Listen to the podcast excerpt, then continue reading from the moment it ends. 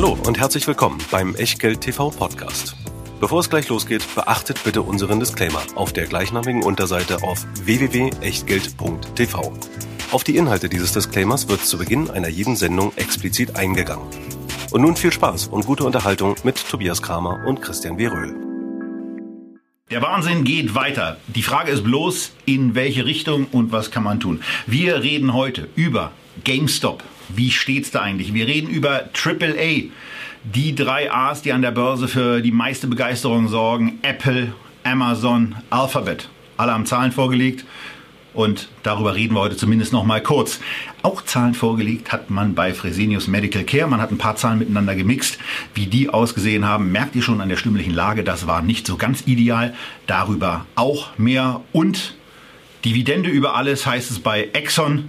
Ob das so eine gute Idee ist, erfahrt ihr in ungefähr 20 Minuten, bevor wir uns dann der 200-Tage-Linie zuwenden. Das alles in einer hoffentlich kompakten, einstündigen Besprechung mit Christian Viröhl und mir. Mein Name ist Tobias Kramer und gemeinsam mit Christian heiße ich euch willkommen zu einer neuen Ausgabe von Echtgeld TV, wo natürlich eine Sache wie üblich nicht fehlen darf.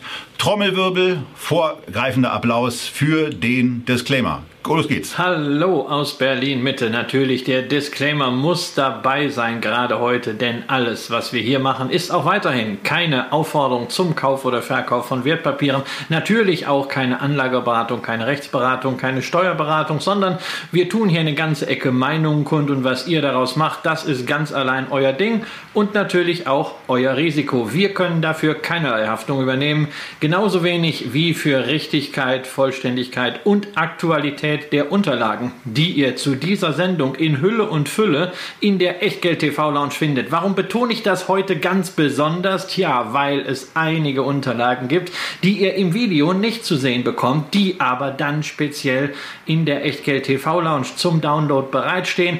Wenn ihr immer noch nicht angemeldet seid, tja, dann ist das jetzt die beste Chance, das kurz zu tun. www.echtgeld.tv kostenlos reingehen und dann neben den Unterlagen natürlich auch immer mitbekommen, wenn wir live gehen, wenn wir neue Sendungen machen. Und ebenfalls wieder mit dabei, da freuen wir uns natürlich der Scalable Broker, die Unterstützung für unser Sendeformat. Dort sind auch die Echtgeld TV Depots. Es gibt zwei Möglichkeiten dort zu handeln. Entweder flat 1 Euro pro Transaktion oder 2,99 die Flatrate im Monat und dann unbegrenzt viel handeln, investieren und besparen. 1300 ETFs, über 4000 einzelne Aktien und Tobias, die Aktien kann man auch besparen. Richtig. Und zwar auch da. Alles, was nicht bei drei auf dem Baum ist. Schön auch bei dieser Geschichte ist, dass diese knapp 36 Euro, 2,99 umgerechnet, also 35,88 sofort einmal abgebucht werden. Danach hat man keinerlei Gebühren mehr. Es sei denn, darauf sollte man vielleicht dann doch mal hinweisen, es sei denn, man will eben auf Xetra handeln. Da sind die Kosten wegen eines Transaktionsentgelt und wegen anderer Umstellungsmaßnahmen dann eben bei 5,49 Euro mindestens. Und äh, ansonsten gibt es aber eben keine Kosten. Und vor Dingen gibt es keine Kosten für die Sparaufträge von ETFs, aber eben auch für Aktien. Wenn eine der 4000 auf Scalable handelbaren Aktien da nicht mit dabei ist, bitte eine Mail an den Service von Scalable schreiben, damit die sich dann darum kümmern können, ob es nun Abbott Laboratories ist oder die Zoom-Aktie, alles was in dem Bereich und vor allen Dingen auch in dem Bereich dazwischen ist. Auch die heute zu besprechenden 3A-Aktien, Apple, Amazon, Alphabet, alle zum Sparen für euch bereit. Darüber hinaus ähm, noch ein kleiner Hinweis äh, zu, dem, zu dem ganzen Thema Broker. Ich habe in der letzten Woche sehr, sehr viele kritische Kommentare zu einem Berliner Broker aus den Kommentaren gelöscht. Und zwar vor allen Dingen deswegen, weil wir hier keine Beschwerdeplattform für ähm, Kunden einzelner Broker sind, so weder, weder für Scalable-Kunden noch für Trade Republic, Smart Broker, die kommen direkt für Consors. Wenn da was nicht läuft, wendet euch bitte an den Kundenservice. Das gilt auch für Scalable. Alle Punkte, die Kundenservice-Relevanz haben, werden deswegen ab sofort bei uns aus dem Kommentarbereich gelöscht. Wenn ihr aber wollt, dass wir davon mitbekommen, dass ihr Probleme habt und so eine Art Zeugen auch mit dabei, dann nehmt uns im Zweifelsfall einfach per hallo@echtgeld.tv mit ins CC mit rein. Aber rechnet nicht damit, dass A, wir das dann begleiten, kommentieren oder B, euch auch unterstützen. Aber wir wissen es dann zumindest und wenn es irgendwie eine höhere Relevanz bekommt, dann können wir dazu auch was sagen. Apropos etwas sagen, nicht abgesprochenes Thema, Christian, aber wo wir gerade bei Kritik an Brokern sind. Äh, du hattest da ja auch was. Was machen denn deine Pinterest-Aktien eigentlich? Ja, meine Pinterest-Aktien machen gar nichts, denn von den beiden äh, beteiligten Brokern habe ich weiterhin nichts gehört. Ja, also wohlgemerkt, seit dem 1. Dezember habe ich nichts gehört. Ähm, dafür haben die jetzt heute von mir nochmal was gehört. Ich habe nämlich heute an die beiden Häuser sowie an die Abwicklungsplattformen jeweils eingeschriebene Briefe geschickt mit einer Fristsetzung, sich zu erklären. Und ich habe natürlich auch mal äh, darauf hingewiesen, ähm, ob denn unbedingt ein so großes Interesse daran ist, dass man das mal in der Öffentlichkeit ausarbeitet, was für Abenteuer bei einem Depotübertrag passieren können. Und zwar nicht nur anonym, sondern unter Nennung der beteiligten äh, Institute und das Coram Publico. Gucken wir mal, ich mache das normalerweise äußerst ungern, diese Karte zu ziehen, aber äh, man möchte ja auch verhindern, dass das dem einen oder anderen passiert. Ähm, wir haben ja auch hier oft genug darauf hingewiesen, Vorsicht mit den Depotüberträgen und ja, das ist wirklich eines der letzten Abenteuer der zivilisierten Welt und äh, ich halte euch auf dem Laufenden. So, und ähm, naja, äh, damit spezielle Grüße nach Nürnberg und nach Berlin in die Broker-Nachbarschaften. Und äh, der Hinweis, möglicherweise sollte das kein Thema sein, was wir hier verschärft nochmal besprechen. Aber wenn ihr euch nicht bewegt, dann machen wir auch das. Sollte aber eigentlich nicht sein, denn wir wollen ja über die schönen Dinge beim Anlegen sprechen beziehungsweise auch über die Dinge, ähm, das ist natürlich eine doofe Anmoderation für das Thema gewesen. Die, die, aufregende, die aufregenden Dinge, die Achterbahnfahrten. Und da gab es natürlich letzte Woche eine Achterbahnfahrt, die wir hier auch mit dabei hatten, wo viele von euch auch erkennbar darauf gewartet haben, dass ein paar einordnende Worte kommen, die dann auch kamen und die waren eben nicht so positiv, weil die GameStop-Aktie und alles, was dazu im äh, Wall Street Bets Forum so abgelaufen ist, das war eben eine Mania. Das kann mal einen kurzen Moment funktionieren, aber langfristig hält sowas eben nicht. Das war bei Volkswagen vor über zehn Jahren schon so. Da gab es auch nur einen kurzfristigen Peak. Und das ist auch bei GameStop jetzt offensichtlich der Drops ist ja noch nicht endgültig gelutscht, denn 50% Shortquote gibt es angeblich immer noch.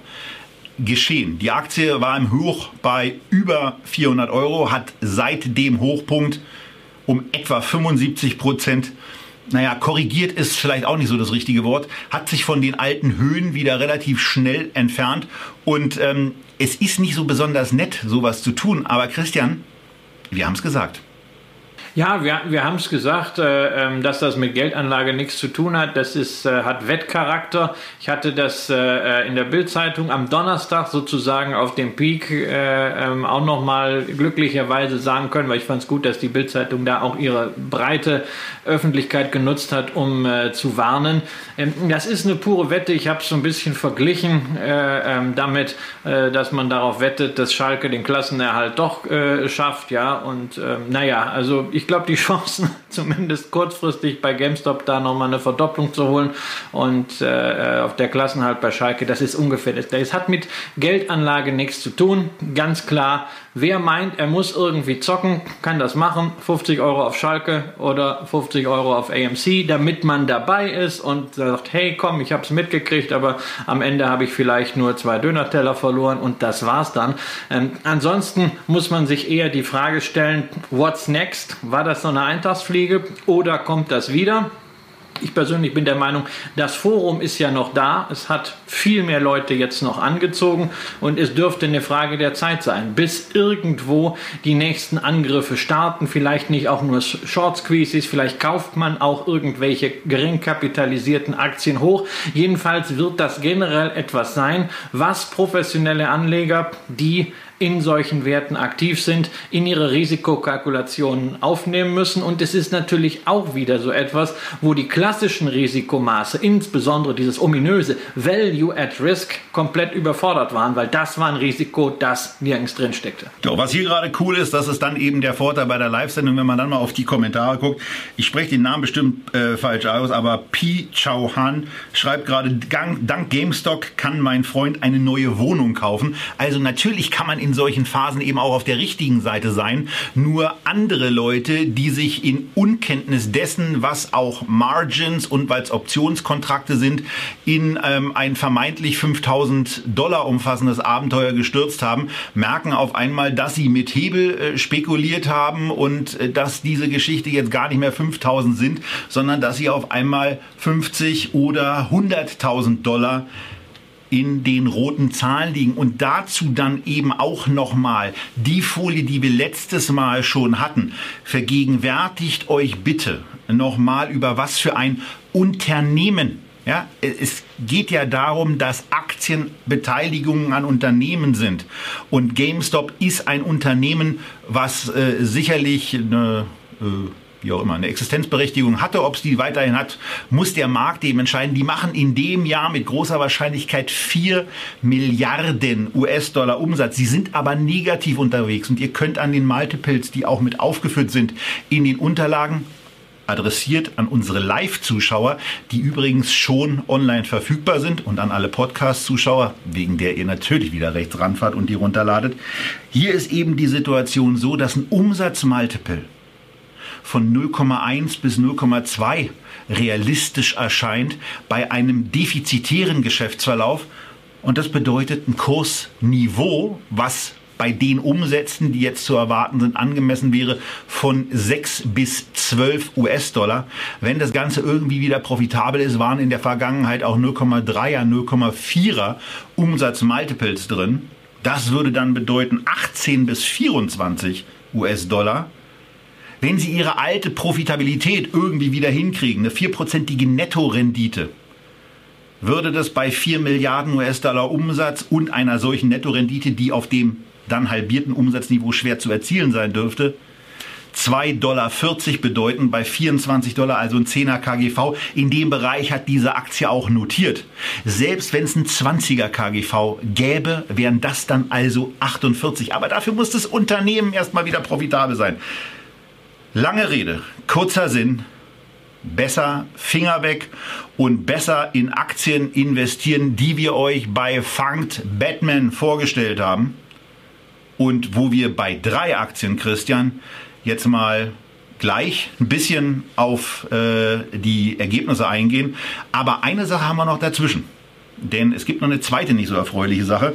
Und die betrifft ein deutsches Unternehmen und dazu auch mehr von Christian.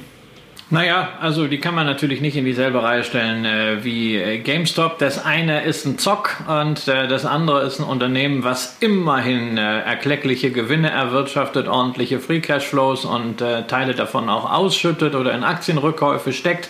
Ähm, wir reden über Fresenius Medical Care, eine der lange Zeit spannendsten Stories äh, im DAX. Defensives Unternehmen, Healthcare-Spezialist, Dialyse, ein Geschäft. Ja, es ist traurig, dass da so eine hohe Nachfrage ist aus menschlicher Sicht, aber natürlich ein Geschäft mit sehr, sehr profitablen Margen über lange Zeit. Allerdings auch dieses Geschäft jetzt getroffen von Covid. Man hat zwar im vergangenen Jahr die Ziele so mit Hängen und Würgen erreicht. Allerdings dieses Jahr hat man darauf hingewiesen, wird die Übersterblichkeit durch Covid dazu führen, dass man äh, deutlich äh, äh, beim Ergebnis äh, Rückgänge zu verzeichnen hat und darüber hinaus natürlich äh, schlagen auch die Kosten äh, hinein, denn man muss gerade weil Dialysepatienten Risikopatienten erster Klasse sind, man muss alles doppelt und dreifach sichern, solange dieses Virus noch grassiert. All das belastet. Deswegen geht man davon aus,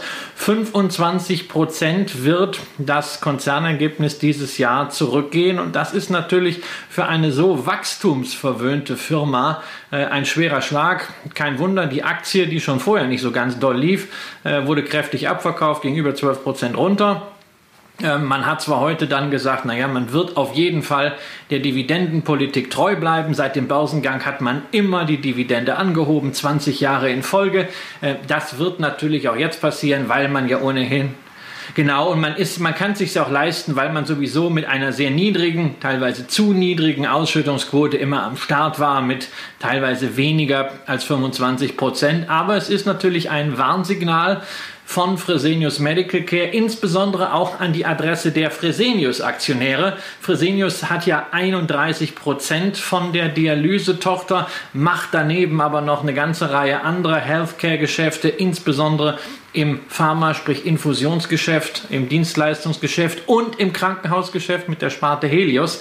Ja, und in den Sparten da gibt es ja auch eine ganze Reihe Baustellen und insofern äh, sieht das für Fresenius jetzt auch danach aus. Man hat noch mehr zu tun. Auch da stellt sich die Frage, kann das wachstumsverwöhnte Unternehmen und natürlich auch das wachstumsverwöhnte Management wirklich Krise? Naja, und in den letzten Jahren muss man ja auch mal sagen, so seit 2017 ist jetzt beim Kurs nicht mehr so besonders viel Positives passiert. Sowohl bei der Fresenius Medical Care als auch bei der Fresenius selber. Die hat dann vor allen Dingen nach diesem etwas merkwürdig abgelaufenen Übernahmeversuch ähm, im Jahr 2018, äh, nee, im Jahr äh, 2019 müsste es gewesen sein, ähm, etwas ein vor den Kopf und auch vor den Kurs bekommen.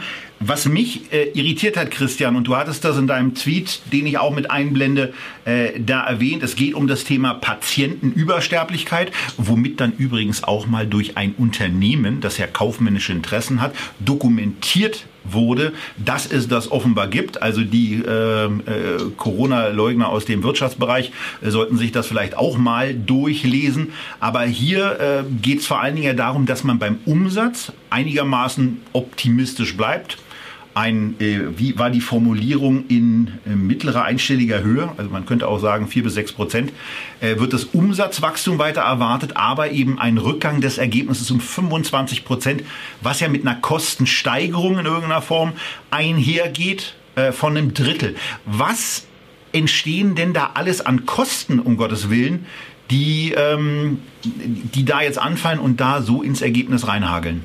Nee, Im Wesentlichen die Kosten für die Sicherheit, ja. Äh, du, du, musst ja du musst ja ganz andere ähm, äh, Bedingungen an Sterilität erfüllen in einer solchen äh, Dialysepraxis, in so einem Dialysezentrum jetzt, weil du es wirklich mit der Risikogruppe Nummer eins zu tun hast. Und äh, das wird auch wohl noch eine Zeit lang dauern. Dazu ähm, darf man, glaube ich, auf der Kostenseite auch nicht äh, vergessen, dass äh, Fresenius vielleicht äh, unter oder Fresenius Medical Care vielleicht unter dem äh, Aspekt Covid auch die eine oder andere Ineffizienz äh, natürlich subsumiert, weil auch das soll ja passieren. Covid ist ja auch an der einen oder anderen Stelle, ähm, so schlimm das sein mag, im Einzelfall eine ganz gute und äh, plausible Entschuldigung, äh, dass Sachen nicht so ganz laufen. Ja, die Frage wird auch sein, nach dieser geharnischten Warnung von FMC, wie wird das aussehen äh, bei Fresenius, wie wird das aussehen in den Krankenhäusern, wie kommt man da mit den zusätzlichen Maßnahmen zurecht, wo ja gleichzeitig auch Betten freigehalten gehalten werden müssen,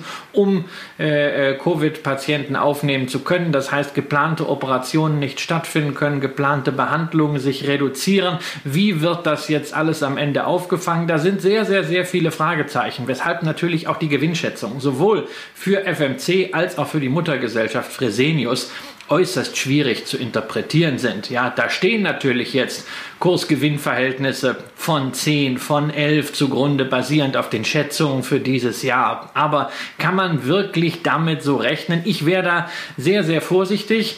Ähm, natürlich, die Bewertung für die langfristige Qualität der Unternehmen ist günstig, aber es ist ein bisschen Stochern im Nebel. Das heißt also, wer immer schon mal in diese Aktien einsteigen wollte, im Healthcare-Bereich bislang vielleicht nicht ausreichend sich repräsentiert fühlt, der kann darüber nachdenken, naja, jetzt mal einen ersten Fuß in die Tür zu stellen. Ich persönlich bin bei Fresenius als deutscher Dividendenaristokrat einziger, der mehr als 25 Jahre in Folge gezahlt hat, investiert. Aber ich habe eine ausreichende Gewichtung für mich in Relation zu dem Risiko und den aktuellen Problemen, weshalb ich mich jetzt nicht hinstelle und nachkaufe. Und damit haben wir dieses deutsche und äh, viele DAX-Anleger beschäftigende Thema auch in der gebotenen Kürze, aber auch ähm, ja, hoffentlich Deutlichkeit für euch abgearbeitet. Wir werden sicherlich nochmal auf sowohl FMC als auch Fresenius zurückkommen, wenn das Bild sich ein bisschen klarer gestaltet, auch Analystenschätzungen abgedatet sind, ähm, um uns da anzugucken, was bei einem grundsätzlich ja ganz vielversprechenden Unternehmen und ähm, nennen wir es mal so, der, der, der, der zukunftsträchtigen Seite des DAXes, äh, wie es da dann aussieht. Und äh, der Zukunft, äh, zukunftsträchtig sind auf jeden Fall auch die drei Unternehmen, um die es jetzt ganz kurz geht. Der Dreierpack A, AAA oder Apple, Alphabet und Amazon. Und wir fangen mit der Apple-Aktie an. Und auch da ist es so ein bisschen so, dass wir in der Situation sind, ähm, wir haben es euch gesagt. Also zum einen, äh, was wir nicht gesagt haben, sind diese brachialen Zahlen, die Apple sehr, sehr gerne und übersichtlich auf einer schönen Seite aufbereitet, was sich wunderbar liest. Und was mir am besten gefällt, ist ganz unten immer zu sehen. Da sind die Net Sales bei Category. Da sieht man also, dass 66 Milliarden US-Dollar mit iPhones eingenommen wurden. Die Macs haben knapp 9 Milliarden beigetragen, die iPads immerhin noch 8,5. Aber der von Christian eben auch beim letzten Mal bei der Besprechung in Fang Batman angesprochene Bereich der Variables, also der kleinen, der kleinen, äh, der kleinen AirPods, ähm, der Kopfhörer, äh, auch der größeren Kopfhörer mittlerweile, 13 Milliarden US-Dollar in einem Quartal. Sicherlich auch ein bisschen saisonal getrieben, weil das eine oder andere Geschenk unterm Weihnachtsbaum gelandet ist. Ne, die stellen ja auch schnell zu. Das ist äh, erleichtertes Shopping-Erlebnis unheimlich. Aber es ist schon irre, was Apple in diesem Bereich insgesamt einnimmt. Und ähm, was man damit so, was man damit so realisiert und was dann eben auch an Gewinnen rangekommen ist. Aber an einer Sache ändert sich nichts und auch das haben wir bei Funk Batman zum Ausdruck gebracht. Auch wenn diese Zahlen sehr, sehr gut ausgefallen sind, die Bewertung ist mindestens ebenso gut und das Wachstum, so schön es jetzt ist, dass erstmals über 100 äh, Moment, muss ich kurz nachdenken, Milliarden waren es, äh, 100 Milliarden das bringt nicht, das geht, da, kommen, da sind die 100 Billionen, also 100 Billion, die 100 Milliarden, da habe ich immer irgendwie Angst, was durcheinander zu bringen. Also, die 100 Milliarden wurden im Quartal das erste Mal geknackt. Übrigens auch von einer anderen A-Aktie, auf die wir gleich noch kommen. Apple hat das geschafft und äh, ist jetzt eben in der Situation, dass sie ja auch ihre Profitabilität ähm, gesteigert haben, aber es bleibt eben trotzdem bei einem, bei einem 36er KGV und die Umsatzsteigerungsluft mit den aktuellen Produkten, so toll das alles ist, die ist eben dünn. Die Aktie bleibt teuer. Auch im Vergleich, Christian, mit den beiden anderen A's, die wir ja bei Funk Batman deutlich positiver besprochen haben. Eine davon hat gestern auch Zahlen gemeldet, also gestern am 2. Februar und das war Alphabet. Ja, und die Zahlen wurden gefeiert, weil sie waren auch wirklich großartig.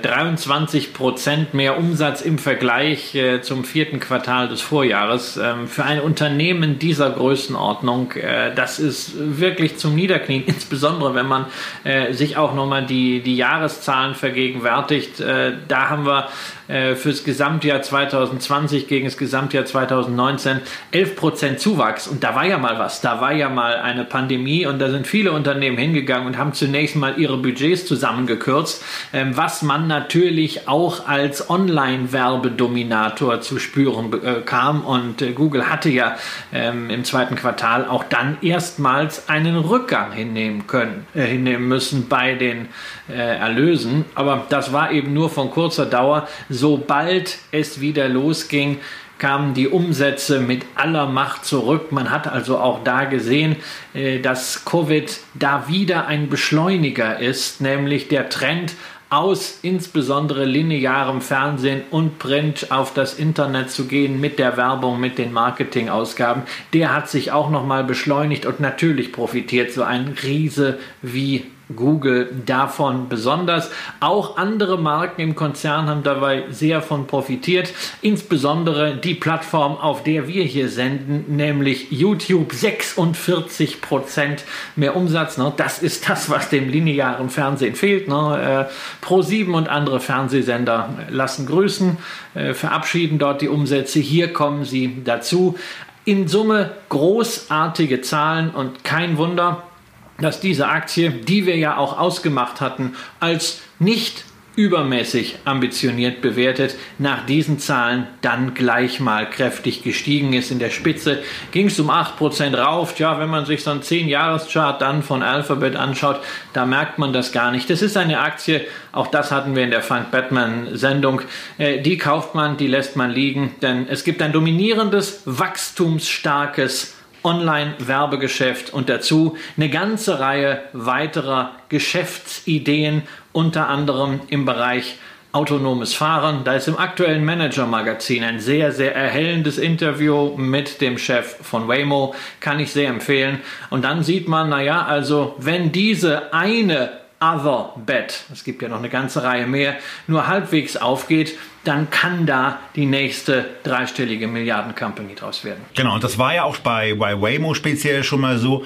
dass es, dass es Analysteneinschätzungen gab, dass alleine Waymo im Bereich 150 bis 250 Milliarden Marktkapitalisierung bringen würde, wenn Alphabet vielleicht anfängt, das ernst zu machen, was sie sich ja mit diesem Holding-Ansatz, den sie vor ein paar Jahren auch mit der Umbenennung eingeführt haben, von Google auf Alphabet ähm, wahr und möglicherweise einfach sagen, sie bringen etwas wie Waymo separat an die Börse. Sie bringen möglicherweise auch das Geschäft von Google selber irgendwann mal separat an die Börse, gerade bei dem, was auch in den USA mittlerweile so von der demokratischen Seite an äh, Regulation für große Unternehmen diskutiert wird, ist das etwas, wo das Unternehmen diesen Schritt auch vielleicht selber und eigeninitiativ machen könnte. Genau dieses Thema betrifft übrigens auch das dritte A, das gestern, 2. Februar, Zahlen vorgelegt hat und sehr, sehr gute Zahlen dabei nach draußen gegeben hat. Die Rede ist jetzt von der Amazon-Aktie. Dort hat man ähm, ebenfalls beeindruckende Werte bekannt gegeben und äh, ist in der Situation, dass man jetzt eben 42 US-Dollar Earnings per Share aufs Gesamtjahr erwirtschaftet hat, dass man den Umsatz auf 386 Milliarden Dollar nach oben geschraubt hat und ebenfalls erstmals über 100 Milliarden Dollar gekommen ist und dann eben auch gleich ganz ordentlich mit 125,6 Milliarden hat man das äh, nach oben durchbrochen und mit 7,2 Milliarden beim Net Income eben auch sehr, sehr brachial zum Ausdruck gebracht, dass man Gewinne jetzt offensichtlich nicht mehr wie in früheren Jahren aktiv vermeiden kann, sondern dass jetzt eben bestimmte Geschäftsbereiche, unter anderem eben der Geschäftsbereich AWS, Amazon Web Services, ins Rollen ist, extrem profitabel ist. Naja, und dann gab es noch One More Thing von Amazon, denn man hat bekannt gegeben, man hat, gege man hat bekannt gegeben, dass Jeff Bezos den Thron verlässt und der Chef, der AWS so erfolgreich gemacht hat, nimmt den Thron ein. Ja, Genau so ist es. Und äh, ja, was soll man da noch großartig zu sagen? Ich meine, diese Zahlen, das war vielleicht auch der Grund, dass man äh, mal ein bisschen mehr vom Ergebnis gezeigt hat, um äh, Bezos ein großartiges äh, Quartal im Kontext dieses Briefes, den er an seine Mitarbeiter äh, geschickt hat, wo er seine Demission als CEO äh, ankündigt, äh, zu bescheren. Er wird ja weiterhin im Unternehmen bleiben. Man soll gehen, wenn es am schönsten ist. Er geht ja nur Richtung Chairman, wird sich um die großen Dinge kümmern. Die großen Dinge, die sind das, was Amazon groß gemacht hat. Das Tagesgeschäft überlässt er mit Andrew Jesse, jemandem, der seit 1997 im Unternehmen ist, also einer der ersten Mitarbeiter, der AWS die Cash Cow aufgebaut hat. Naja, und normalerweise, wenn der Gründer von Bord geht, da fragt man sich immer, hm, und nun, aber im Grunde ist das hier absolute Kontinuität, nichts, was die Aktie negativ beeinflussen wird. Ähm, es schafft vielleicht ein bisschen mehr Freiräume für Jeff Bezos. Er muss sich dann nicht mehr in die Anhörungen setzen beim US-Senat, wenn es um Kartellprobleme geht. Äh, er kann sich weiterhin um seine Charity-Themen stärker kümmern. Er kann sich um die Space-Themen kümmern, da auch um den Wettlauf mit Elon Musk.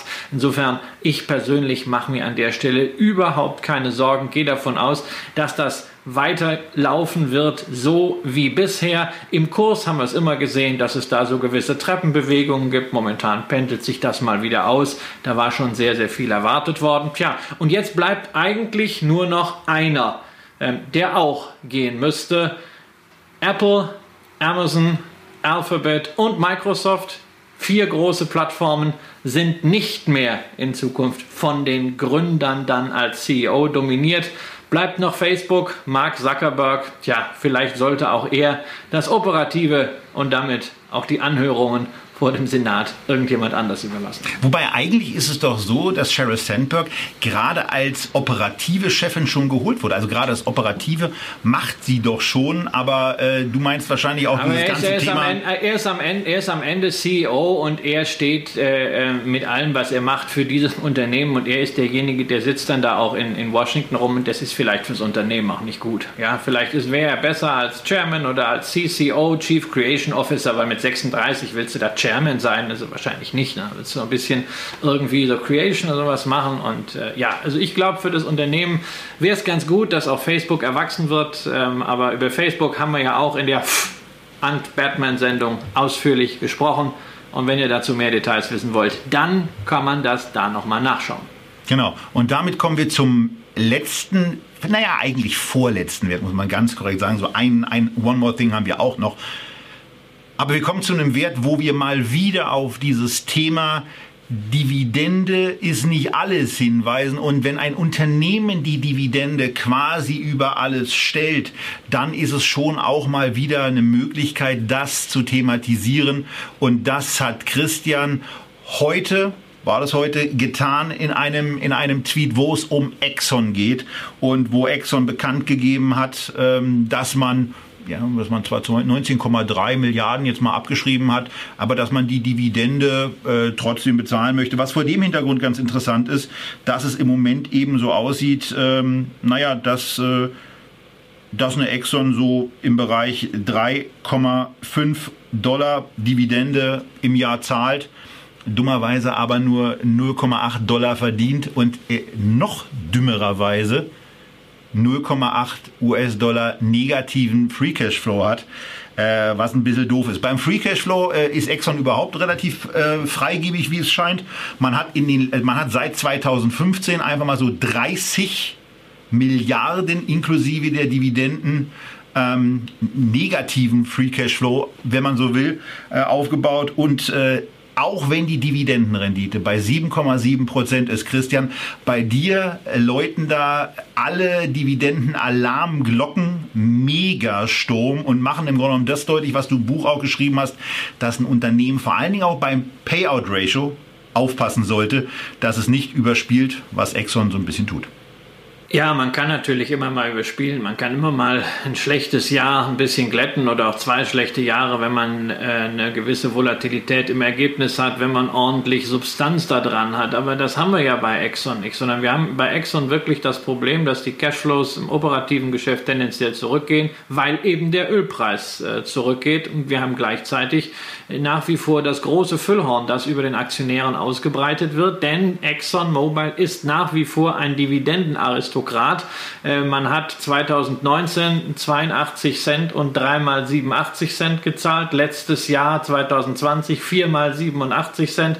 Ja, und wenn man dieses Jahr dreimal 87 Cent und noch einmal ein bisschen mehr zahlt, wonach es wohl aussehen wird, ja, dann hat man äh, weiterhin die Folge jedes Kalenderjahr irgendwie ein bisschen angehoben. Das scheint sehr, sehr wichtig zu sein. Die Dividende ist sakrosankt. Das wurde in den jüngsten Präsentationen nochmal sehr, sehr deutlich gemacht und man will sie um jeden Preis halten und zwar auch um den Preis, dass man das Geschäft runterfährt. Besser gesagt, die Zukunft des Geschäfts, nämlich Investitionen stehen hinter der Dividende. Das heißt, erstmal sind die Aktionäre dran und wir reden hier über 14 Milliarden Dollar, die alleine ausgegeben werden müssen, um die aktuelle Dividende weiterhin konstant zu halten. Erst dann wenn die Aktionäre das bekommen haben, dann macht man sich mal an Investitionen. Das Ganze ist natürlich kreditfinanziert. Alleine in den vergangenen zwölf Monaten 21 Milliarden Dollar neue Schulden. Ne, hätte man also gleich durchreichen können an die Aktionäre, dieses Geld, was man sich am Anleihemarkt besorgt hat. Und da wird es natürlich irgendwo kritisch. Ein Unternehmen, das seine Zukunft dermaßen verfrühstückt, dass es nicht mehr investieren will oder Investitionen zurückfährt, um Aktionäre zu befriedigen, das gibt sich eine Shareholder-Value-Illusion hin. Und wehe, wehe, wenn irgendwann mal dieser Strom an Finanzierungen versiegen sollte. Und das ist ja durchaus möglich, insbesondere weil ExxonMobil natürlich als klassischer Ölwert mit Nachhaltigkeit überhaupt nichts am Hut hat. Und wir sehen das ja bei vielen europäischen Unternehmen, die versuchen irgendwie ja nachhaltig zu werden. ExxonMobil ist sehr, sehr konsequent. Die sagen, wir reiten das Ölpferd bis zum letzten Tag. Wir sind eine Ölfirma. Wir versuchen gar nicht Windparks. Wir versuchen nicht Solar, sondern unser Fokus liegt zunächst mal darauf, weltweit Öl aus der Erde zu buddeln und das zu vermarkten. Ähm, und das kann natürlich aus Investorensicht zunehmend kritisch sein. Ich will nicht sagen, dass jeder Ölkonzern, der jetzt auf grün macht hier in Europa, deswegen ein gutes Investment ist, aber eine amerikanische Firma, die die Zukunft ihrer Aktionäre verfrühstückt, indem sie denen heute Geld gibt, was sie eigentlich gar nicht mehr hat, ja, die ist sicherlich auch nicht die Zukunft. Und wo die Probleme liegen, das haben wir hier in Europa schon gesehen, etwas früher, beispielsweise bei Royal Dutch. Irgendwann ist diese Illusion am Ende und dann hilft auch bei der Dividende nichts mehr. Und bevor wir jetzt zum Schwerpunktthema der, heutige, der heutigen Echtgeld TV-Ausgabe kommen, haben wir auch noch One More Thing, denn am 3. Februar endet etwas, was als durchaus beeindruckende Karriere und auch beeindruckendes CEO-Mandat in die DAX-Geschichte eingeht. Joe Keser hat heute seinen letzten Arbeitstag und wenn wir diese Sendung äh, übertragen, dann wird, naja, der gemeinsame Umtrunk äh, höchstwahrscheinlich auch nur digital stattfinden können, weil Corona gibt's auch bei Siemens. Aber was Joe Keser mit und aus Siemens in den letzten Jahren gemacht hat, ist zumindest beeindruckend. Zumindest ließ sich die Kapitalmarktgeschichte beeindrucken. Natürlich kann man im Nachhinein immer sagen, da wäre diverses auch noch besser gegangen. Da hätte man sich bestimmte Fettnäpfchen auch ersparen können. Aber da oben ist die Luft eben auch sehr dünn. Man wird es niemals schaffen, alles richtig zu machen. Man wird es niemals schaffen, es allen recht zu machen. Aber Christian, die Zahlen, die du dir nochmal angeguckt hast, anlässlich des letzten Arbeitstages für Joe Keser, die sprechen eine sehr, sehr deutliche und eine für den Aktionär auch sehr angenehme Sprache. Ja, also die Aktie steht heute bei 135 Euro. Dazu gab es seit Amtsantritt von Joe Käser am 1. August 2013 in Summe 24,80 Euro Dividende und, sagen wir von mir aus 25 und Dazu gab es ja vor etwa einem halben Jahr noch eine halbe Siemens Energy Aktie.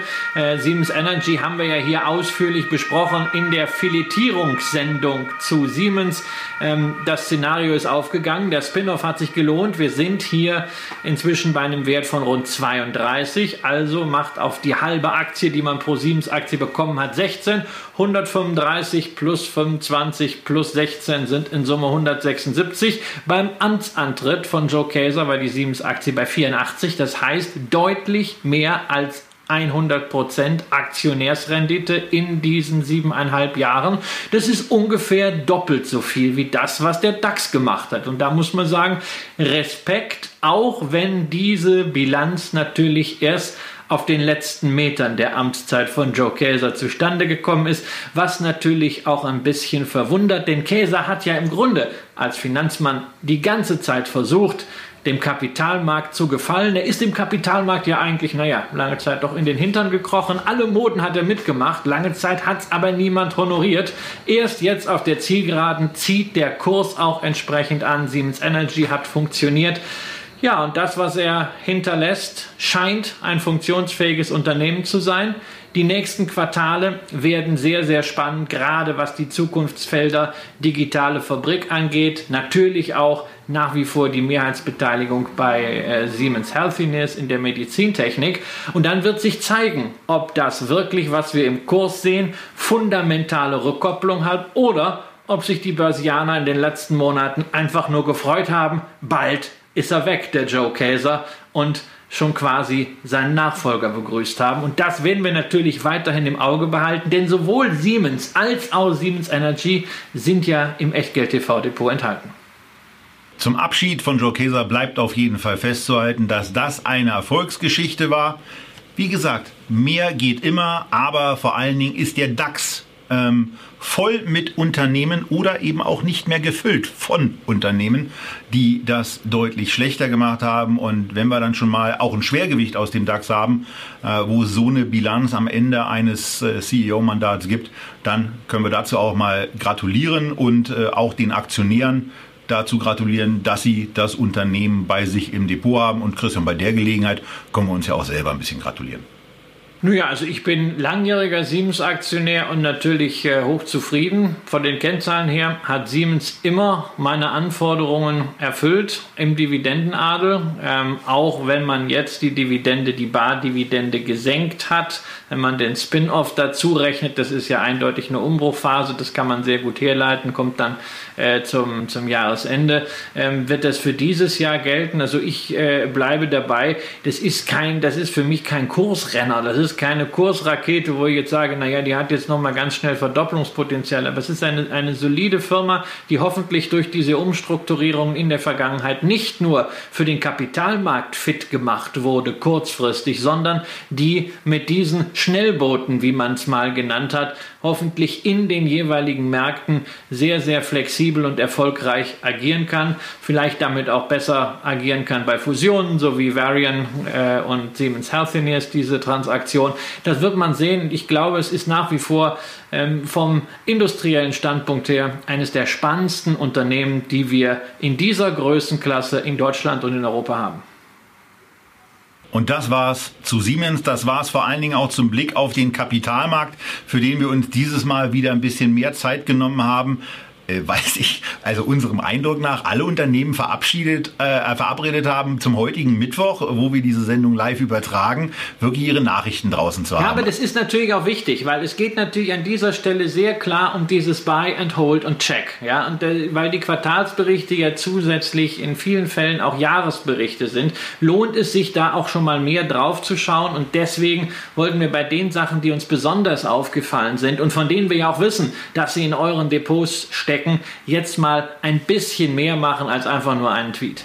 Ja. Und damit kommen wir jetzt aber dann wirklich zu unserem heutigen Schwerpunktthema der 200-Tage-Linie. Wir haben dazu ja schon mal eine Sendung gemacht, die war so ein bisschen an dem Thema Absicherung ähm, angedockt, wo ich eine Absicherungsstrategie von mir mal vorgestellt habe, die sich sehr, sehr stark an der 200-Tage-Linie orientiert. Aber jedes Modell hat natürlich Schwächen und wir hatten uns schon längere Zeit vorgenommen, uns diesen sehr, sehr wichtigen Indikator und vor allen Dingen diesen sehr einfachen Indikator nochmal ein bisschen genauer anzugucken und Überraschung, das tun wir jetzt heute. Ja, die 200-Tage-Linie, Tobias, zunächst mal sollten wir klären, was ist denn das überhaupt? Und du hast schon erwähnt, das ist eine total einfache Geschichte, denn die 200-Tage-Linie entsteht ganz einfach dadurch, dass man die Kurse der vergangenen 200 Börsentage einfach aufsummiert und durch 200 teilt oder den Mittelwert bildet, also der Durchschnitt, der gleitende Durchschnitt der vergangenen 200 Börsentage und gleitend ist er deshalb, weil einen Tag später fliegt natürlich der älteste Kurs aus dem Durchschnitt raus und der neueste Kurs kommt mit hinein. Und diese Linie wird ja nun vielfach als Signalgeber, als Taktgeber bezeichnet. Börsenkommentatoren kommen ständig darauf zu sprechen, wenn irgendwelche Indizes oder Aktien mit der 200-Tage-Linie kämpfen. Das sind dann wunderbare Ergüsse der Börsenprosa oder wenn es heißt, die Linie ist überwunden, der Kampf mit der 200-Tage-Linie ist noch nicht entschieden. Tja, das hört sich so wahnsinnig emotional an. Wir wollen es heute mal eher von der rationalen Seite sehen. Tobias, denn die 200-Tage-Linie eröffnet eine ganz simple Möglichkeit für uns als Anleger eben nicht emotional zu handeln, sondern Handeln zu systematisieren. So sieht's aus. Und eine Möglichkeit, die man so gemeinhin nimmt, ist, wenn der Kurs eines Basiswerts, wir haben jetzt hier mal den DAX genommen, weil das für die meisten deutschen Anleger aller Vermutung nach ein sehr, sehr wichtiger Basiswert sein dürfte, der, den man beobachtet und ein wichtiges Börsenbarometer ist. Immer dann, wenn der deutsche Aktienindex unter seinem Durchschnittskurs der letzten 200 Tage schließt, dann würde man das ganz grundsätzlich im Modell zum Anlass nehmen, aus dem deutschen Aktienindex auszusteigen oder in eine Absicherung hineinzugehen. Die lassen wir heute mal außen vor, die Absicherung. Wir reden ein bisschen über das Thema, wir gehen raus, wenn man unterhalb des 200-Tage-Durchschnitts ist und wir gehen rein, wenn der DAX oder wenn die Indizes, die wir hier besprechen, oberhalb des 200-Tage-Schnitts sind. Aber es gibt eine relativ entscheidende Kiste bei der Nummer, die das Ganze umfangreich und auch arbeitsintensiv macht. Denn wenn man das in den letzten, naja, 32 Jahren gemacht hätte beim DAX, und zwar jedes Mal dann, wenn der DAX eben unterhalb des 200-Tage-Schnitts geschlossen hat, ausgestiegen und wenn er sich wieder zurückgependelt hat, wieder eingestiegen wäre, dann hätte man in den letzten 32 Jahren insgesamt 175 Wieso finde ich jetzt diese Zahl auf meinem schlauen Zettel nicht? Aber ich meine, es waren 175 Trades gemacht, die man in dem Bereich dann eben auch hätte ausführen müssen, die man mit, mit Kosten in Verbindung bringt. Okay, wir in dem Fall als Kunden von Scalable haben ja da nicht so viele Kosten, weil wir zahlen ja einmal die 36 Euro Thema erledigt. Okay, Kosten, Transaktionskosten haben wir nicht. Aber natürlich ist trotzdem etwas dabei, Christian, was in unserer Kalkulation auch eine Rolle spielt, nämlich die Differenz zwischen Geld und Briefkurs, zumindest beim Kauf. Genau, also das heißt, der Spread fällt an. Ja, man kann ja nicht immer genau zum inneren Wert äh, kaufen und verkaufen, sondern es gibt Geld- und Briefkurse. Äh, und das äh, ist zwar nicht viel, aber wir haben ja gelernt, Kleinvieh macht auch Mist. Und wenn man dann 175 äh, Mal in 32 Jahren, also irgendwie so sechs Mal im Jahr hin und her handelt, da sind wir schnell bei der alten Weisheit, ob long, ob short, das Geld ist fort oder auch anders hin und her, macht Taschen leer. Das kann es also nicht sein, weshalb man da schon eine gewisse Sicherheitsmarge einbauen sollte, wenn man sich überhaupt mit diesem Thema 200-Tage-Linie beschäftigt. Tobias und wir haben uns da für die Sicherheitsmarge 4 Gewinn entschieden.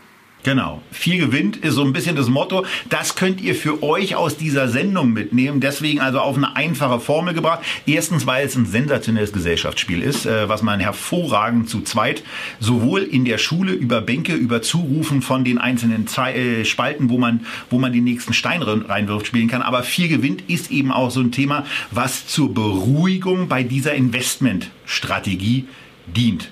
Und viel gewinnt sieht so aus, dass wir nur dann in einer Simulation aus dem Markt hinausgehen, wenn der DAX 4% unterhalb der 200-Tage-Linie schließt. Und weil wir unterstellen, dass wir alle so ein bisschen träge sind, unterstellen wir, dass, wenn das passiert, wir gar nicht uns mehr mit Börse beschäftigen, sondern dass wir wieder Bier trinken, mit Freunden essen können, quatschen, dass wir unterwegs sind und erst am nächsten Morgen mitkriegen, hoppala, der DAX hat ja gestern unter der 200-Tage-Linie geschlossen und zwar 4% oder mehr darunter. Und das nutzen wir dann zum Ausstieg und zwar zum Schlusskurs des darauf folgenden Tages, also des Tages, wo wir dann mit dieser Erkenntnis wach geworden sind. Das ist sehr, sehr wichtig für die Gesamtkalkulation, weil sich daran natürlich orientiert. Es ist ganz bewusst kein, kein hektisches Modell, sondern ein sehr ruhiges. Ruhig deswegen, weil statt den 175 Trades, die es ansonsten gegeben hätte mit dieser 4% Variante nur 35 Trades zustande kommen. Und äh, die 4% gelten natürlich auch nach oben. Das heißt, wir gehen erst wieder in den Markt rein, wenn der deutsche Aktienindex 4% oberhalb seines 200-Tage-Schnittes schließt. Das klingt an der einen Stelle eben so, dass man diese 8% von minus 4 bis plus 4 dann verdaddelt. Tut man an der Stelle auch ja. Aber vor allen Dingen ist man in den Phasen dabei, wo der DAX mal kurz unter die Marke von der 200-Tage-Linie stürzt und sich dann relativ schnell wieder erholt. Und ich habe das nicht vorher nachgeprüft, aber zumindest sah es ebenso aus, dass hier ein Bereich sein könnte, wo genau das passiert ist. Ihr seht hier den 27.10., wo der DAX bei 12.063 Punkten geschlossen hat und damit unterhalb des der 200-Tage-Linie angekommen gewesen wäre, bei 12.126. Einen Tag später stürzte er, also bisschen dramatisiert, nochmal stärker ab und äh, hätte dann auf Basis eines Schlusskurses von 11.560 Punkten auch 4% darunter geschlossen, sodass wir in dieser Darstellung zu diesem Kurs, nämlich zu 11.598, verkauft hätten. Und jetzt haben wir eigentlich auch den idealen Fall, nämlich ein, eine Transaktion oder zwei Transaktionen, die das, das negative Ergebnis auch mal darstellen. Denn der DAX erholte sich dann. Die 200-Tage-Linie war bei 12.070 und der DAX war auf einmal wieder geschlossen bei 12.568 Punkten, sodass wir in der Simulation dann zu einem Kurs von 12.480, dem Schlusskurs des Folgetages, gekauft hätten. So, das waren jetzt extrem viele Zahlen, aber der Vorteil bei YouTube ist ja, ihr könnt es auch noch mal ein Stück zurückspulen, ihr könnt es euch noch mal angucken und Christian führt euch jetzt ein bisschen durch die Grafik, die das über den etwas längeren Zeitraum von 32 Jahren dann mal simuliert und da gibt es dann eben schon spannende Erkenntnisse. So, also mir brummt ja der Kopf von so vielen Zahlen, aber du, du bist ja eh sozusagen ich mag der das total. Zahl. Ja, was, was passiert natürlich, wenn man ein, äh, eine so hohe Toleranz nimmt, also 4% nach unten, 4% Marge nach oben, man reduziert die Anzahl der Durchbrüche, die relevant sind und folglich hat man wirklich nur die sehr übergeordneten Marktbewegungen im Blick. Das heißt natürlich, dass man dann, wenn es wirklich an der Börse mal rumpelt, dass man dann erst rausgeht. Insbesondere optimal natürlich für langfristige Abwärtsbewegungen, so wie wir es 2000 bis 2003 gesehen haben, so wie wir es 2007, 2008 gesehen haben. Diese Phasen hat man sich weitgehend erspart, konnte also deutlich entspannter ähm, investiert sein. Man hatte dann irgendwann, als der DAX nach dem Ende dieser Krisen wieder Morgenluft gewettert hat und dann von unten nach oben durch die 200-Tage-Linie gegangen ist, plötzlich wieder die Chance in den Markt reinzukommen, war dann beim Aufschwung wieder dabei. Natürlich ein bisschen verspätet, aber man hat sich natürlich die großen Verluste zuvor erspart und insofern hat sich die Sache dann gelohnt. Auf der einen Seite natürlich vom Nervenkostüm her, weil man die Schwankungen nicht ertragen musste, auf der anderen Seite aber auch mathematisch das, was man nicht verloren hat, muss man anschließend nicht gewinnen. Das ist der wesentliche Ansatz, der dahinter steht. Klar ist natürlich auch, manchmal sind kräftige Einbrüche, bis eine solche 200-Tage-Linie dann wirklich um 4% unterschritten wird, äh, schon weitgehend gegessen. Das heißt, die Versicherung in Anführungszeichen, die Chance aus dem Markt rauszugehen, hat man erst relativ spät. Man kommt dann vielleicht auch erst ein bisschen zu spät wieder hinein, aber das ist eben der Preis für diese Glättung und diesen Preis muss man bereit sein zu zahlen. Es geht hier definitiv nicht darum, ist man jetzt besser als der DAX, was in dieser Rückberechnung über 32 Jahre der Fall war, oder ist man schlechter als der DAX, was durchaus in den letzten Jahren der Fall war, wo man starke Volatilitäten hat, aber eben nicht diese langen Abwärtsbewegungen. Darum geht es hier nicht, sondern es geht einfach darum, will man das Risiko in solchen längeren Abwärtsphasen investiert zu sein und schwere Verluste hinnehmen zu müssen von minus 50, von minus 70 Prozent reduzieren oder will man das ganz entspannt aussitzen, weil man sagt, oh, das kriegt man sowieso hin. Und deswegen auch noch mal ein bisschen der genauere Blick in der Tat auf Zahlen. Christian hat es gesagt, manchmal ist es dann eben so, dass ein Teil der, der Negativ-Performance schon gegessen ist. Aber die 35 gegenüber den 175 Trades, die mit dieser Vier-Gewinn-Strategie nur ausgelöst werden, die signalisieren eben schon mal, dass ja auch einige Abwärtsbewegungen eben wirklich nur von kurzer Dauer offenbar gewesen sind und das hat dann eben Auswirkungen. Ihr könnt es im Chart sehen und äh, hier kommt eine ganz besonders kräftige ähm, ja, Bekräftigung rechts ranzufahren oder wenn man zu Hause auf der Couch sitzt und den Podcast hört, jetzt in die Echtgeld TV Lounge zu gehen und sich die Unterlagen herunterzuladen. Denn, äh, und das ist übrigens auch für die Zuschauer hier wichtig, wir haben nicht nur den DAX uns angeguckt, wir haben darüber hinaus auch noch den S&P 500 mit genau diesen Charts analysiert und wir haben zusätzlich auch noch den Stocks 600, der heute in dieser Sendung überhaupt keine Rolle spielen wird, mit in die Unterlagen hineingepackt. Also, wenn ihr die haben wollt, in der Lounge anmelden und runterladen. Zurück zum DAX. Die Endabrechnung und äh, auch da ein ganz wichtiger Hinweis, wir haben es nicht optimiert darauf. Es ist wahrscheinlich mit 187 Tagen gleitendem Durchschnitt und 3,3 Prozent ähm, äh, Puffer nach oben und unten möglich, ein besseres Ergebnis zu erzielen. Wir haben eine einfache Variante genommen weil wir gesehen haben, dass es eben reduziert und wir eben nur diese 35 Trades haben. Wir haben es nicht aufs Ergebnis optimiert, aber das Ergebnis ist in dem Fall eben netterweise auch ganz nett. Ähm, 8,7% Rendite seit 1988 wären das gewesen. 1375% Performance gegenüber 1062, 1064, so viel Zeit muss sein, oder 7,9% Rendite bei der Long-Only-Variante. Und damit wir auch diese, diese sofortigen, ähm, damit wir die Performance bei den 175 Trades auch nochmal mitgenannt haben, die haben wir hier in die Grafik gar nicht reingemacht, da wären es 762% Performance gewesen, also schlechter auch noch als die Long-Only-Strategie. 6,9% Rendite. Das ist aber nicht zwingend schlecht, weil ein Maßstab, Christian, der ist ja für viele Anleger auch wichtig, der ist hier bei beiden Strategien durch Zufall 14,8 während er bei der Long-Only-Strategie 22,8 ist. Und das ist die Volatilität. Kannst du mit Volatilität was anfangen? Also ich muss echt sagen, ne, ich bin jetzt 25 Jahre im Finanzmarkt und Volatilität ist für mich immer ein Buch mit sieben Siegeln gewesen. Klar, das ist ein Risikomaß und je höher die Volatilität ist, äh, umso höher ist das Risiko. Damit kann ich vergleichen. Und ja, 14 versus 22 heißt natürlich, 14 hat das geringere Risiko. Aber was heißt denn das?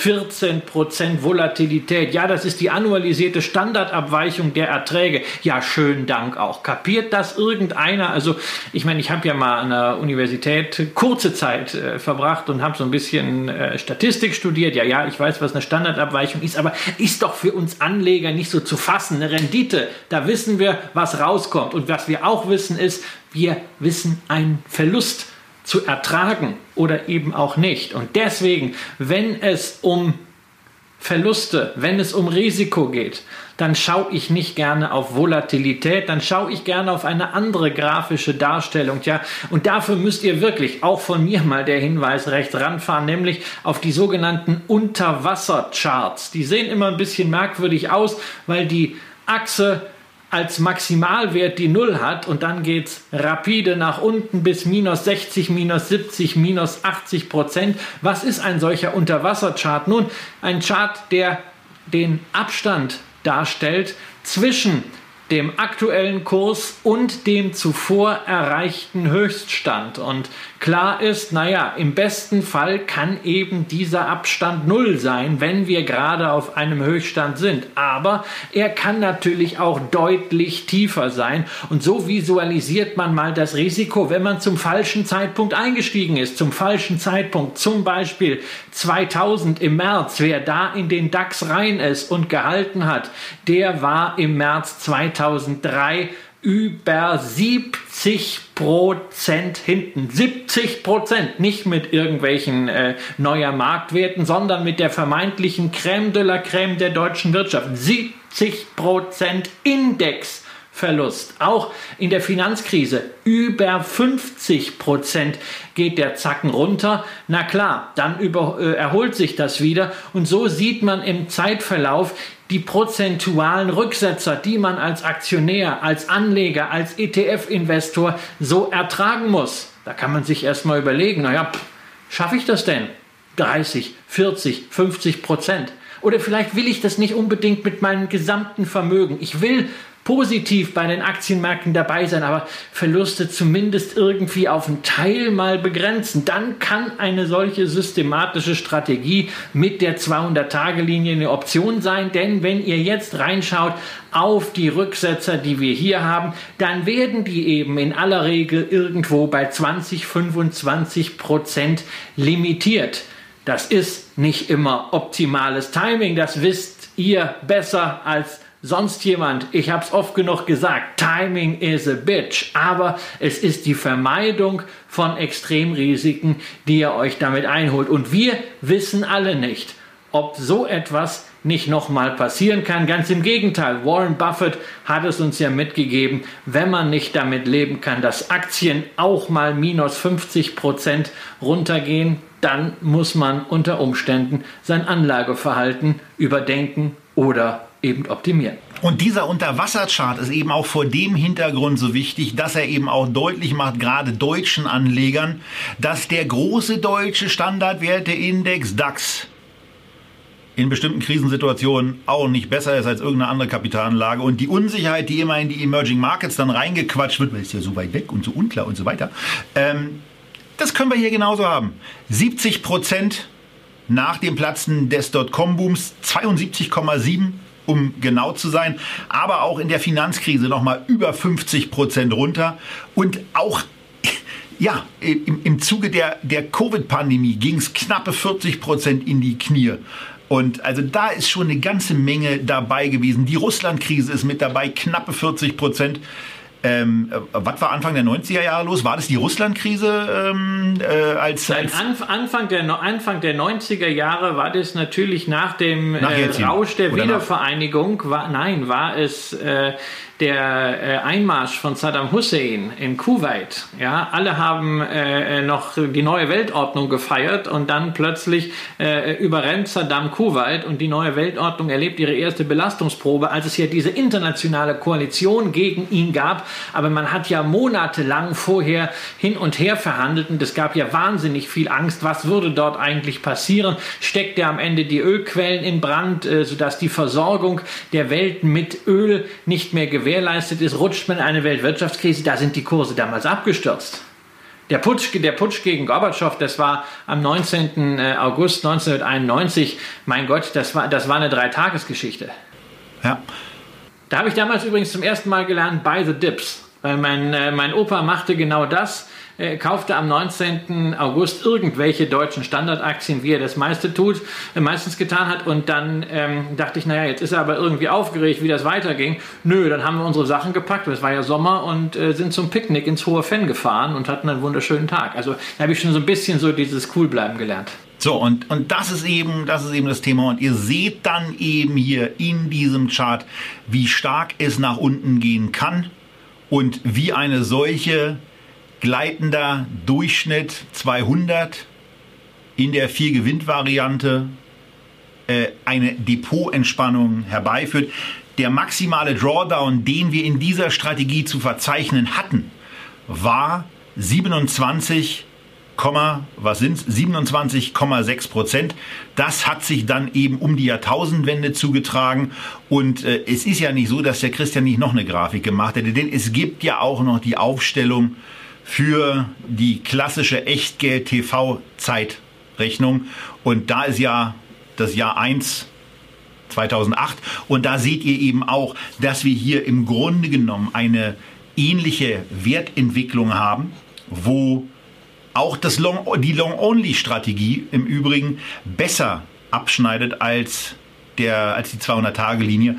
Aber wahrscheinlich stimmt ihr hier auch mit zu, dass man deutlich entspannter diesen Vermögenszuwachs hier verfolgen konnte und dass daran auch deutlich wird, wie sich das Ganze ähm, entwickelt hat und ähm, vor allen Dingen dazu beigetragen, dass äh, die dass der DAX in der Long-Only-Variante vorn liegt, hat dieses Jahr, denn äh, diese sehr, sehr schnelle Erholung, die einigermaßen ungewöhnlich war, die hat eben dann dafür gesorgt, dass es auch äh, in die andere Richtung wieder, wieder sehr, sehr ordentlich ging. Und ähm, ihr seht, dass es sich da insbesondere auch nochmal ein bisschen, bisschen verengt hat.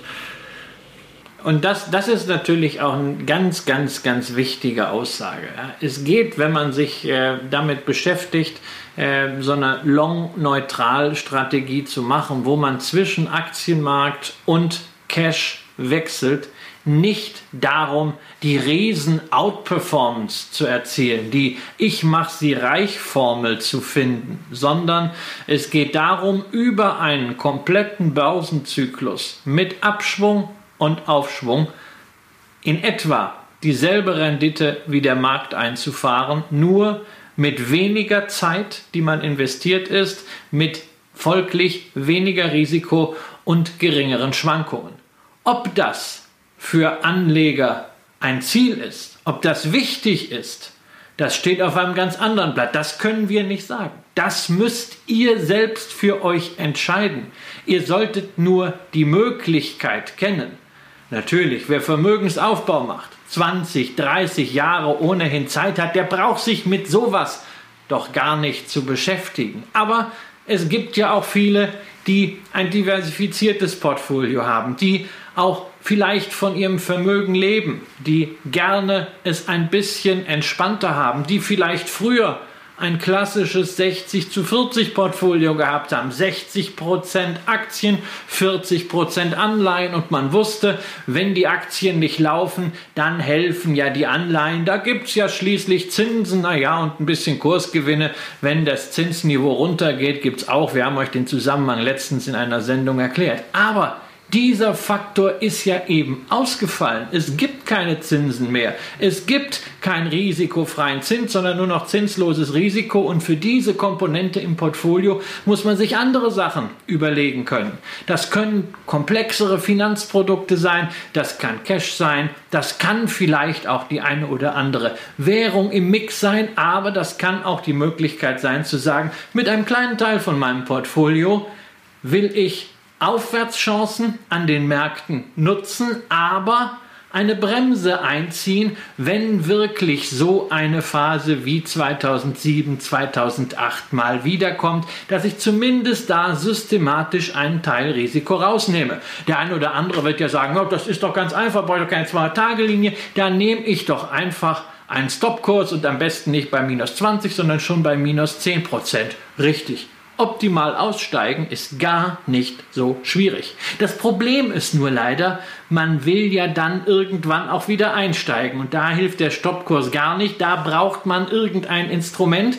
Und folglich hilft diese 200-Tage-Linie dabei, dass man sowohl den Ausstieg als auch den Einstieg systematisiert, dass man sein Handeln auf eine rationale, nachvollziehbare und replizierbare Basis stellt, statt einfach zu sagen, hm, also Aktienmärkte sind jetzt ganz schön teuer, ich glaube, ich gehe jetzt mal raus. Und irgendwann sich zu sagen, na jetzt müsste aber wieder raufgehen, jetzt gehe ich mal rein, dann ist man nämlich genau bei diesem bauchgetriebenen Timing. Und das ist nur wirklich erwiesen, dass das nicht funktioniert. Und das ist für mich auch der Grund, warum ich diese Strategie eben gerne mag und eben eingedenk dessen, was wir für diese Sendung herausgefunden haben, mich eben ab sofort an dieser Grenze orientieren werde. Denn es ist ja im Grunde genommen ein Rückgang auf die beiden ersten Börsenregeln, die die, die, die meisten von euch wahrscheinlich auch als erste, na zumindest gesagt bekommen haben. Regel Nummer eins: verliere kein Geld. Regel Nummer zwei, vergiss Regel 1 nicht. Wir können hier natürlich mal Geld verlieren. Wir, können, wir müssen zumindest auch bereit sein, Rückgänge zu verkraften. Aber äh, wenn die ein bisschen geringer ausfallen, man schläft einfach ruhiger.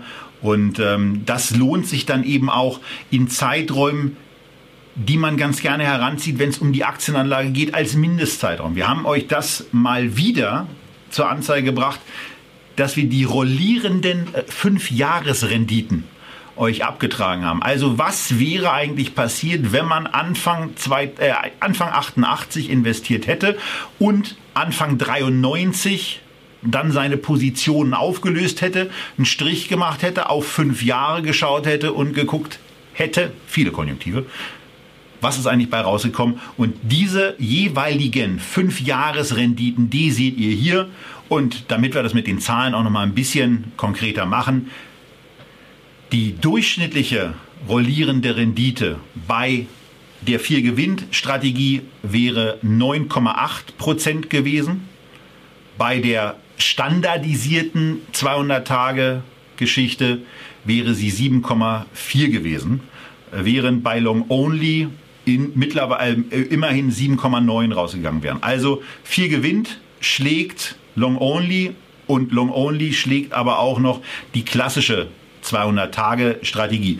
Wichtig hierbei ist vor allen Dingen aber was anderes.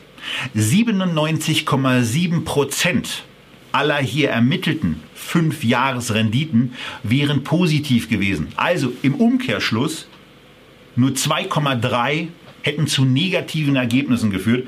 Und das ist bei Long Only deutlich anders. Da sind nämlich nur in Anführungsstrichen 79,7% positiv, während 20,3% negativ sind. Und das ist eine Grafik, ähm, oder das sind jetzt fünf Grafiken gewesen, die wir für den DAX gemacht haben und die wir auch für den SP 500 und die wir auch für den Stocks 600, also das bessere Europa-Investment, lasst die Finger vom Euro-Stocks 50, ein bekloppter Index, ähm, gemacht haben.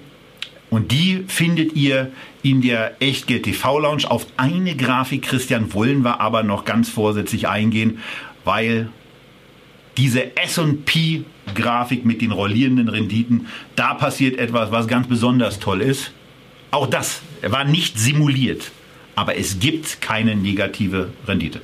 Genau, wir haben also über diese fünf Jahreszeiträume, die seit 1987, also wir haben das genommen, weil das der Start nicht nur des DAX ist, sondern auch der Start des S&P 500 äh, äh, Total Return äh, Index, ähm, inklusive reinvestierter Dividenden, ähm, dass für diese fünf Jahreszeiträume kein einziger negativ ist, wenn man diese Optimierung vorgenommen hat. Natürlich, die Renditen fallen teilweise geringer aus, aber entscheidend ist, man reduziert die empirische Wahrscheinlichkeit, dass man über fünf Jahre Geld verliert. Das kommt, das ist ganz, ganz entscheidend. Dieser Ansatz kommt nicht daraus, dass man Renditen maximieren will. Wenn wir Renditen maximieren wollen, dann können wir 100% Aktien machen dann machen wir eine Momentumstrategie darüber. Damit maximieren wir Renditen. Kann man auch als ETF machen. Haben wir euch ja schon oft genug vorgestellt. Hier geht es darum, wie kann ich das Risiko eines Aktienmarktinvestments reduzieren, die Wahrscheinlichkeit erhöhen, dass ich kein Geld verliere in möglichst kurzer Zeit. Und das ist empirisch ein Ansatzpunkt dafür. Ganz klar, der lebt davon, dass es in der Vergangenheit Börsenzyklen gab. Ähm, diese Zyklik ist äh, in den letzten Jahren ein bisschen abhanden gekommen. Ähm, wir haben ja häufiger kurze Dips gehabt, den ganz kurzen Rutsch nach unten im vergangenen März und dann die schnelle Erholung. Solche V-förmigen Bewegungen sind natürlich für eine Durchschnittsmethode immer schlecht, aber Deswegen reden wir ja darüber, dass es ein Teil vom Portfolio sein kann.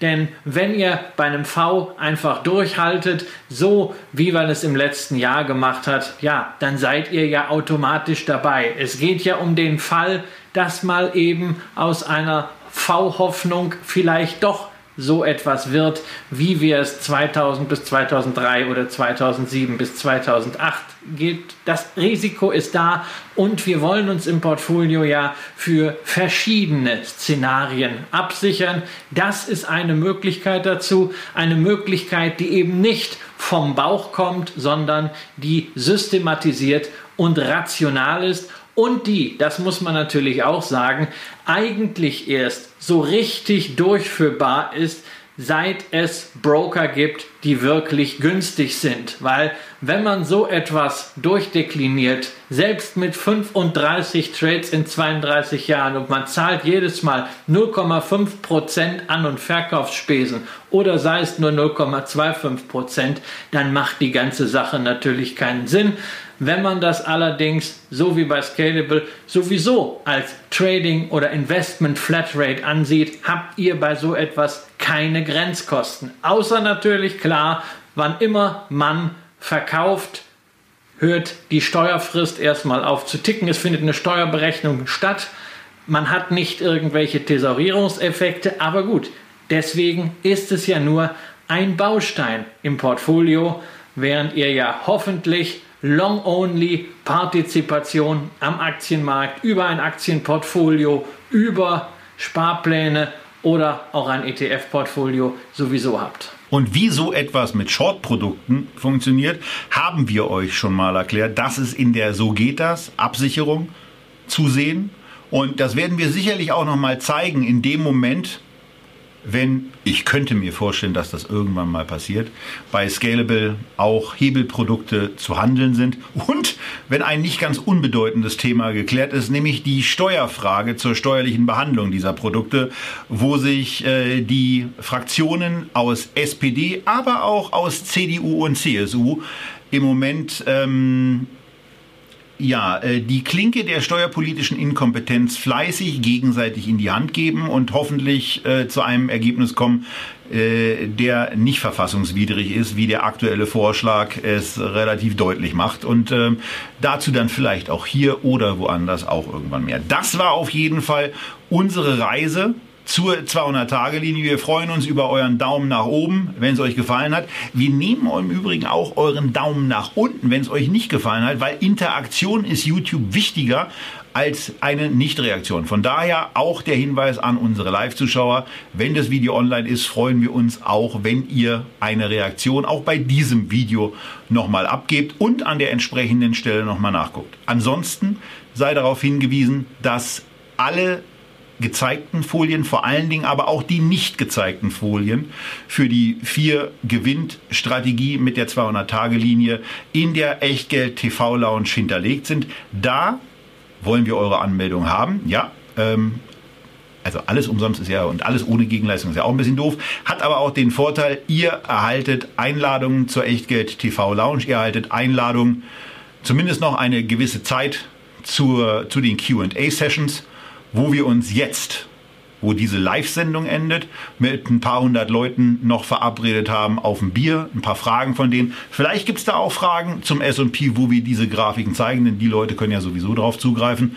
Vielleicht gibt es da vertiefende Nachfragen. Wenn ihr da mit dabei seid, sagen wir an dieser Stelle bis gleich. Wenn ihr da nicht mit dabei seid, sagen wir, denkt mal drüber nach, ob man das nicht ändern sollte, alleine schon für die Grafiken. Wünschen euch wie üblich, dass ihr gesund bleibt, dass ihr gute Investmententscheidungen trefft und dass ihr beim nächsten Mal wieder mit dabei seid, wenn wir euch zu Echtgeld TV begrüßen. Macht's gut, alles Gute aus Berlin.